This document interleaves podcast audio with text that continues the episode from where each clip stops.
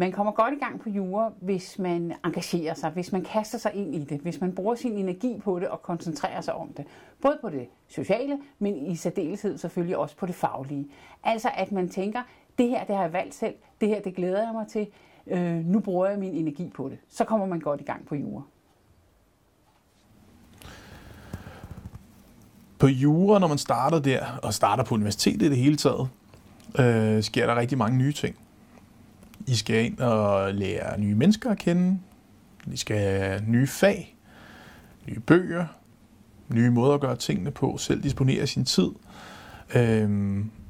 Og man kommer fra rigtig mange forskellige steder, så man kan have været ude og arbejde, før man starter her, eller man kommer lige fra gymnasiet, eller har været ude at rejse et par år, eller man måske har været meget ude at arbejde i flere år før det. Så man skal også finde sin helt egen måde at lande her på jura. Uanset hvordan man lander, så helt på tværs af, hvor man kommer fra, så tror jeg, at tid. Tid er rigtig vigtigt. På et eller andet tidspunkt, når man er begyndt at falde på plads her, så skal der nok blive tid til alt muligt andet, til studiearbejde ved siden af, men til at starte med, så giver tid til at lære medstuderende at kende, til at lære bygningen at kende, til at lære undervisere, forskere at kende. Hvad er det for et sted i landet? Hvad for en planet er I på?